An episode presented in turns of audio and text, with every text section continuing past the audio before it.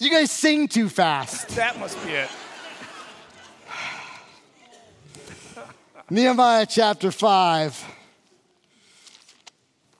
You guys are giving me a heart attack. the most unsettling thing is to see Steve or Brandon in the back of the room as they come fetch me. Nehemiah chapter 5. We're going to be looking at verses 1 to 13. Let's ask God to guide our time. Father God, uh, I thank you for the opportunity to talk about your word. I pray, Father, that we might learn from Nehemiah, that we might apply the things of Nehemiah to our lives. Father, uh, been a good couple months already, and you have more to share with us through this man. May we learn well. To the name of Christ we pray. Amen. Like many of you, I have had the privilege a number of times to go to the third world. The third world is the under resourced, undeveloped, the part of the world where individuals suffer because of their skin color, their nationality, or where they were born. I remember the privilege uh, several decades ago of visiting Ethiopia. I was there to train some pastors, and I remember one particular day I had been out in the village and had met a man, and he wanted me to come back to his grass hut, his one room grass hut. And he showed me this grass hut with such pride, you would have thought it was a 10 room palatial mansion. And he showed me his possessions. I don't know, there might have been 10 total possessions. I can think of five of them. There was a coffee pot and there were four small little porcelain cups, of which you would serve Ethiopian coffee, which is like two thirds part sugar, one third part coffee, and the hottest water that you can possibly imagine. And it's a little cup like this, and I mean, the coffee is so strong and it is so sweet that when he says, Would you like another cup? You say yes but you don't really want one, but it's the right thing to do. And I remember looking in, and, and this man was giving me the best that he had. And he had possessions that were smaller than the smallest of garage sales. In fact, I would estimate what he owned was less than 20 US dollars. And I remember asking the missionary I was with, could I leave a couple gifts behind? because I wanted in some way to better his life. I remember seeing the slums of Manila. As a child, I spent a few years in Asia with my family, and, and then I've gotten to see the slums of Manila as an adult. And the squalor and the poverty and the smell, it just takes your breath away. I remember living in Manila and my parents set such a good example. They hired a gardener and they hired someone to clean the house. Honestly, I think they were full time Jeff keepers. It takes an army to raise certain kids. But did my parents really need a gardener? They didn't. Do they really need someone to clean the house? They didn't but they gave income with dignity to several individuals. People who had nothing, that we could provide something for and to in exchange for their labor. I remember going to the Dominican. Some of you have been there to Dominican or Haiti. I remember it was a Sunday, uh, three pastors, myself and two others, had gone there to teach a pastoral conference. And it was Sunday, and my recollection is we had preached in churches that morning, and I think we were going to preach in churches that evening. But in the middle of the day, we went out to the Bateyes, modern day slavery. The Bateyes are owned by sugar plantations. They don't allow school to be run in the Bateyes because they don't want the next generation to be educated and therefore to be qualified to leave the Bateyes to have a better job. And so these kids grow up in squalor, they grow up in ignorance, illiterate, so that they can provide work to cut down all the sugar cane for generations to come. And I remember at the service of the Bateyes, my two pastor friends each preached a little, and then I preached a lot. That's why I keep coming in late from traditions. And so I kind of went on, and then the best sermon was preached that morning. It wasn't by one of the three of us. In fact, it wasn't by a single person.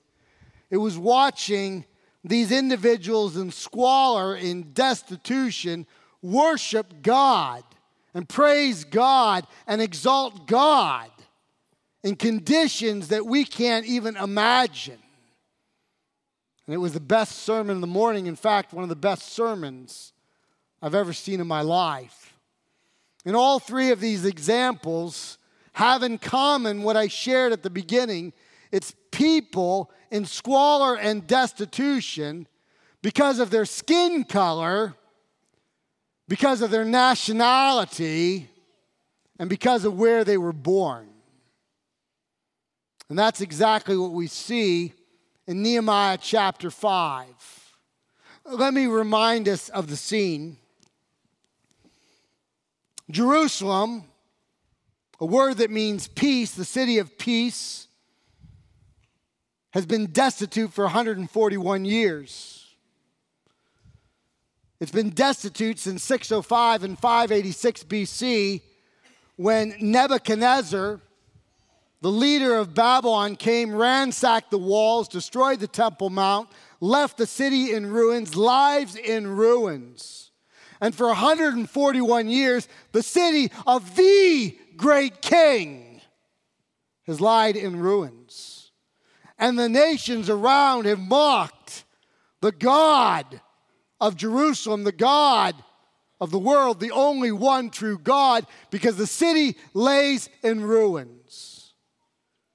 And so, after 141 years, God lays it on the heart of a man named Nehemiah, who is 800 to 1,000 miles away. He is the cupbearer for the most powerful monarch on the face of the earth, King Artaxerxes. It makes him prime minister. It makes him number two in the world, living in the citadel of Susa. And God lays it on his heart to go back to the city of his ancestry, where he has probably never been before, to travel 800 to 1,000 miles, to go back to rebuild the walls in 52 days, and then to remain for another dozen years as the governor. And he's going to govern people who, because of their skin color, because of their ethnicity, because of where they are born, their lives are in squalor and ruins. Let me pick up in the text. I want to read from chapter 5. We'll look at verses 1 to 5. Now there arose a great outcry of the people and of their wives against the Jewish brothers. And now we're introduced to the first of three groups. For there were those who said, This is group number one. I take it that this group are the landless peasants.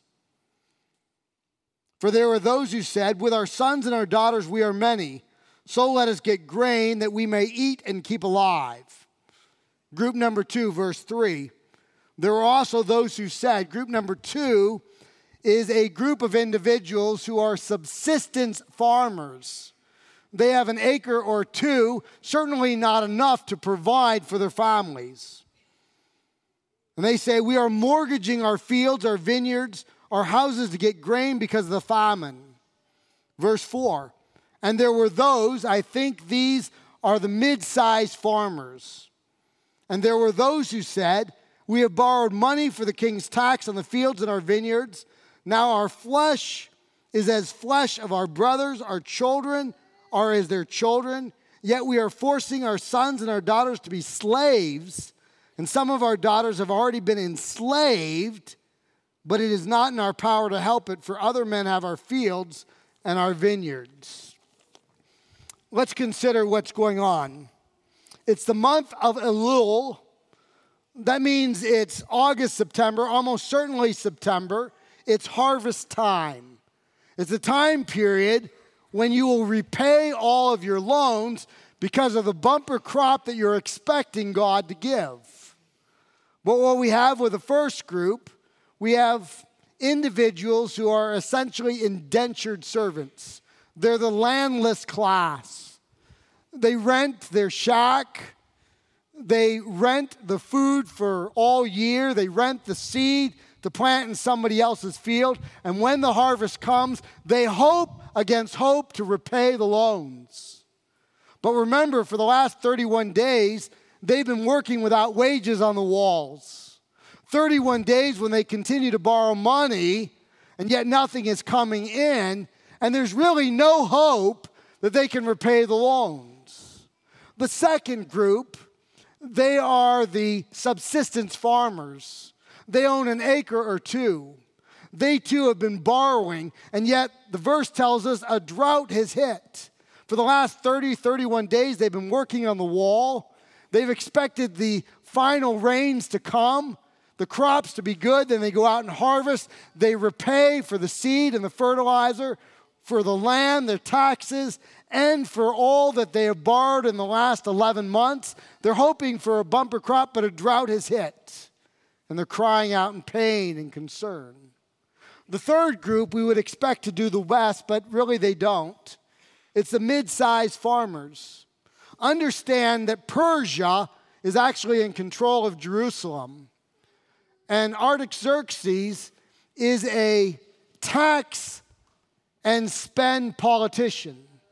We know, we know that in this time period, he was taxing Jerusalem and the landowners based on acreage between 35 and 40 million dollars annually 2000 years ago.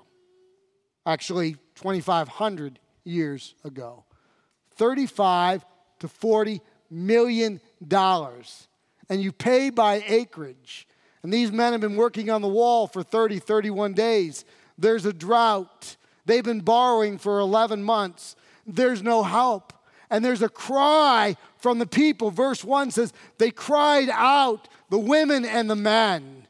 They're destitute. But notice verses 1, 4, and 5 who they cry against.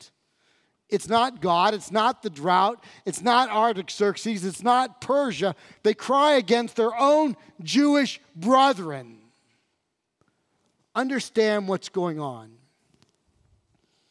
We have a few Jews with deep pockets. And rather than distribute money, or rather than loan money at very low rates, usury is going on. It's payday loans, exponential interest. Jews taxing Jews into utter destitution and slavery. Interestingly enough, in verses 4 and 5, there are two words used for slavery. The first, the slaves of the, the sons and the daughters, is a normal word. It's what you would expect when you would sell somebody into slavery and they'd have to work either the rest of their life or a certain amount of time to gain their freedom. But the second word, the word used of the daughters, is from the same etymology, the same root family system as used in Esther chapter 7, verse 8. When King Xerxes accuses Haman of molesting his wife Esther. Do you know what this word suggests? Jews are loaning exorbitant amounts of money to fellow Jews, and rather than foreclose, they're saying, We're going to take your daughters and we're going to molest them as interest. No wonder verse 1 says, A great cry is from the people. No wonder verse 6 has Nehemiah saying, I was very angry. He's enraged. Why shouldn't he be? This is righteous anger. This is someone made in the imago Dei, in the image of God, who's being molested, who's being raped by taxing people exorbitantly and then using daughters as temporarily interest pieces to stop immediate foreclosure. Do you know what God says in the Old Testament to his people about loaning one to another? Let me read from Leviticus 25, 35, 6, 39, and 40. If your brother becomes poor and cannot maintain himself with you, you shall support him as though he were a stranger and a sojourner he shall live with you. Take no interest from him or profit, but fear your God. Fear God and care for the least of these, that your brother may live beside you. Verses 39 and 40. If your brother becomes poor beside you and sells himself to you, you shall not make him serve as a slave. He shall be with you as a hired servant and as a sojourner. He shall serve with you until the year of Jubilee, the 50th year, in which all debt is freed, released, paid or unpaid, the debts are canceled. Let me read Deuteronomy 23 19 and 20. You shall not charge interest on loans to your brother, interest on money, interest on food, interest on anything that is lent for interest. You may charge a foreigner interest, but you may not charge your brother interest that the Lord your God may bless you in all that you undertake in the land that you are entering in to take possession of it. It was a violation of Jewish law to charge interest to a fellow Jew. You were to provide for them, care for them as though they were a stranger on a journey that stopped at your house and you invite him in and you feed him, you drink him, and then you send them on the way. That's how you to provide for your own people. Nehemiah's rage in verse 6 is fully justified. This is righteous anger.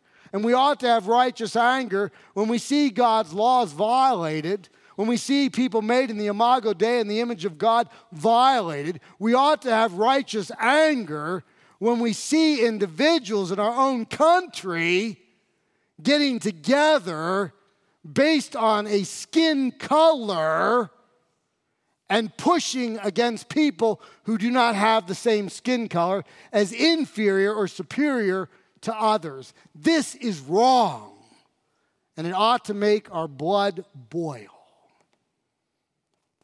So, how should we respond? I love verses 7 and 8. This is wisdom from the Lord to us. Verse 7 I took counsel with myself. Do you know what that means? That's a Hebraic idiom that means instead of responding, instead of giving someone a piece of my mind, instead of giving the silent treatment, instead of calling names, instead of insulting, instead of being bombastic, instead of uh, just losing emotional control, he steps back, he prays, he consults with God, he asks God, What would you like me to say? How would you like me to say it? How would you like me to proceed to stand up for those who are being mistreated. How would you like me to do this in a God centered, God glorifying way? I took counsel in myself. I love this. I took counsel with myself and I brought charges against the nobles and the officials. I love this. These are individuals who are at the highest echelons who are being held accountable for the way they're acting towards others. I said to them, You are exacting interest, each from your brother, And I held a great assembly against them, and I said to them, We, as far as we are able, have bought back our Jewish brothers who have been sold to the nations, but you even sell your brothers that they may be sold to us. They were silent, and they could not find a word to say. I love this. I spoke counsel. I mastered my feelings. Before I responded, I thought through, I prayed through, I handled it in a dignified, godly, God centered way.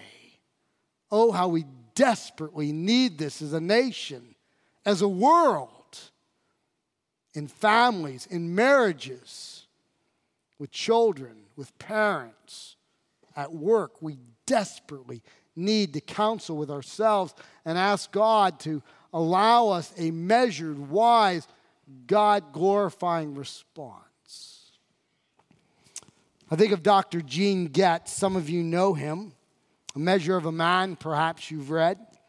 Dr. Getz was one of my professors and a mentor in my life. He was the pastor of Fellowship Church. He also taught at Dallas Theological Seminary. He tells the following story. He says, uh, I was at a Cowboys game. They were playing the Cardinals. And the man in front of me was a drunk. He was just out of control. He had had way too much to drink. And worse yet, he was a Cardinals fan. And every time the Cowboys advanced the ball, he would stand up and yell four letter words and I didn't want to hear the four letter words. And worse, he was blocking my vision of the field. So after a while, I stood up and I gave him a piece of my mind. Justified, right? And the man turned around and he took some swings at me, and I decided to defend myself. I wasn't swinging back, I was defending myself. And to a casual observer who arrived late at the scene, it could have looked like I started the fight.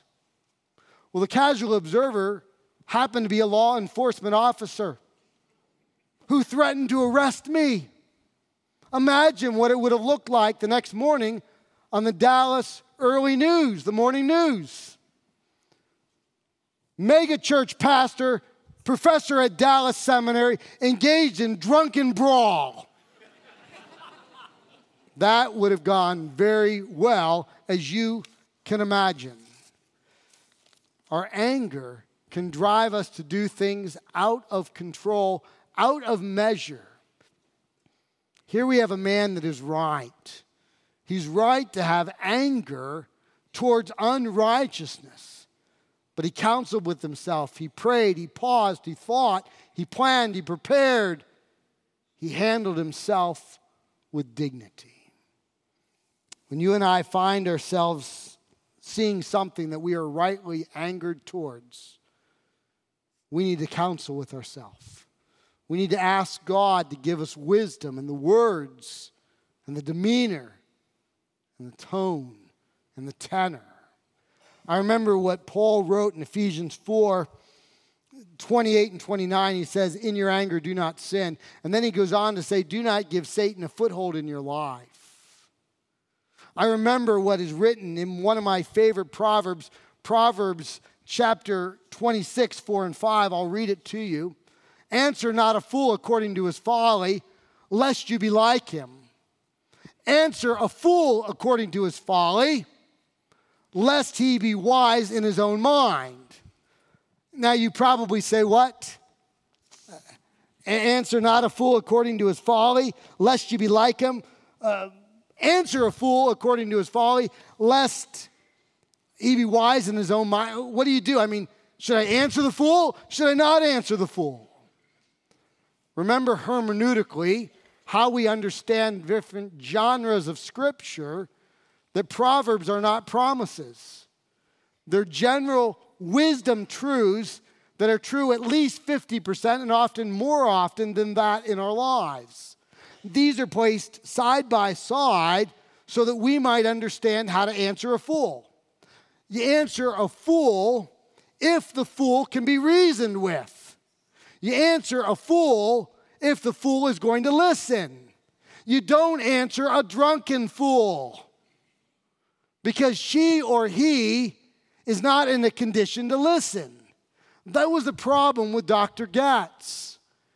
He juxtaposed the two principles and he decided, you know what? He's drunk, he's a fool, I'm to talk to him. No, no, no. Wait till he's sober. If he's a drunken fool, go get the authorities. Find another seat. Put up with it. But someone who's drunk is a fool who is not ready to listen to wisdom. And so, Nehemiah, what does he do?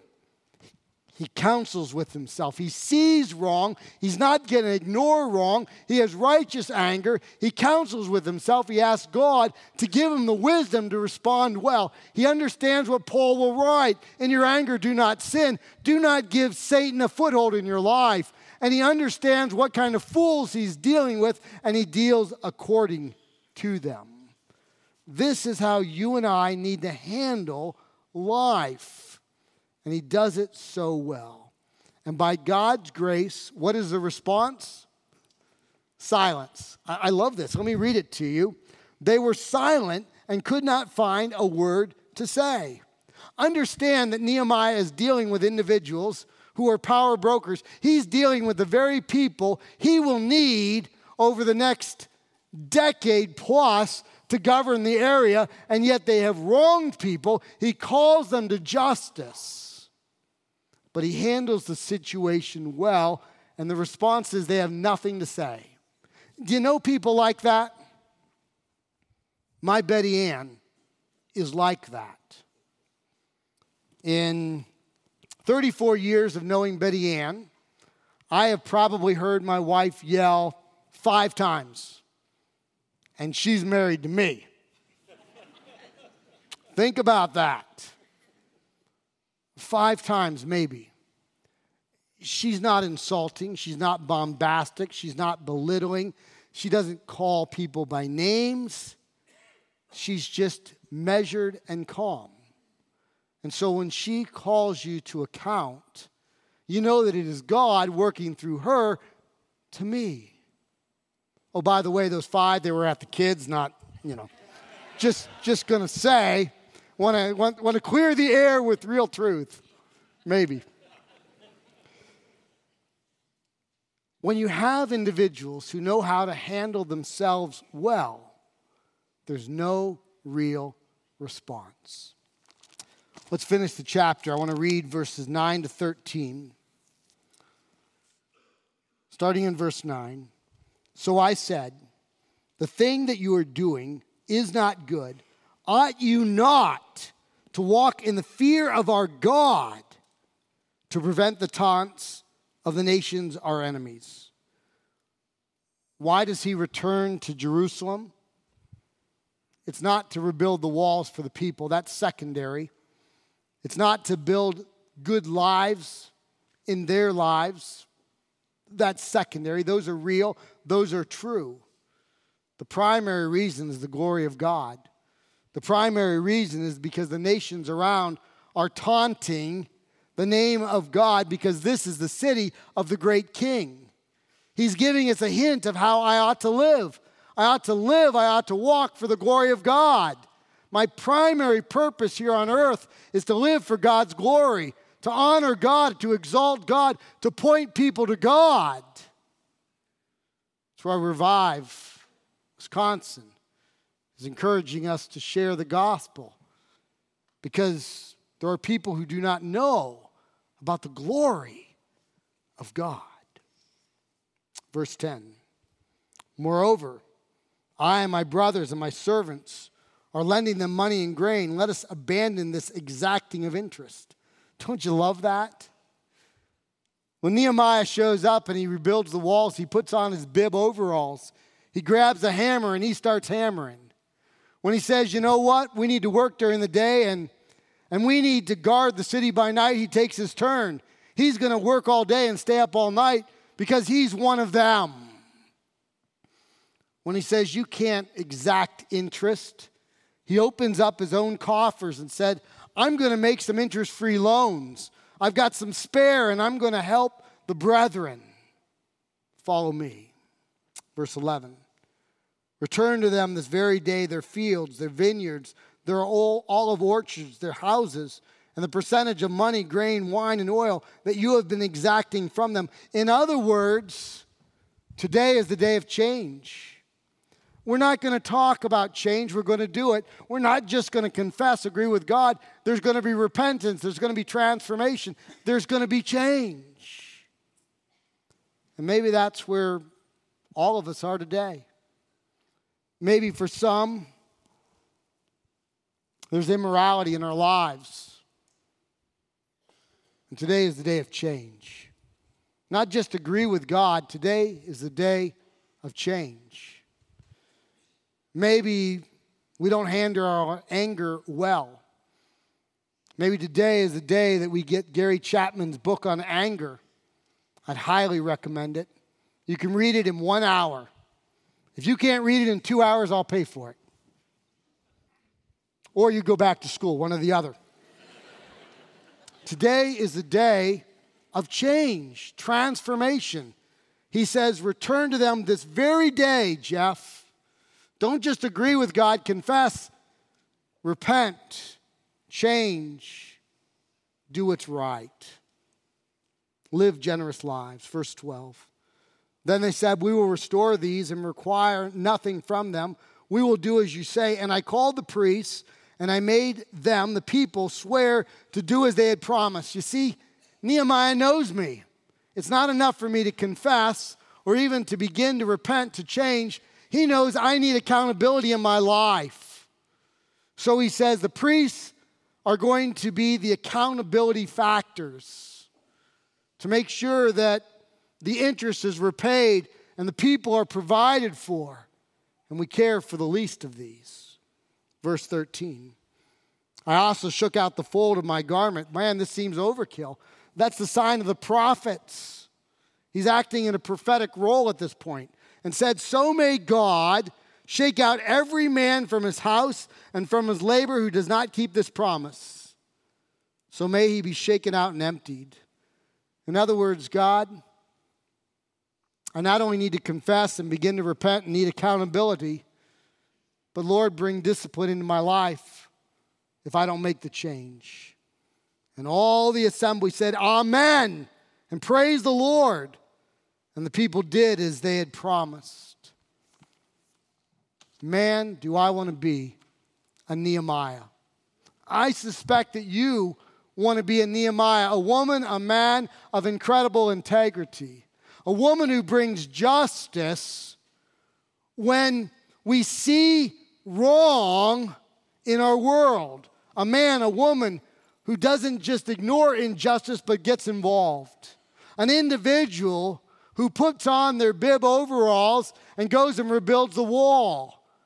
Who works in the day and guards at night. An individual who opens up their pocketbook to the least of these an individual who doesn't just say go and do, but says let's go together and do. And it's all about God's glory.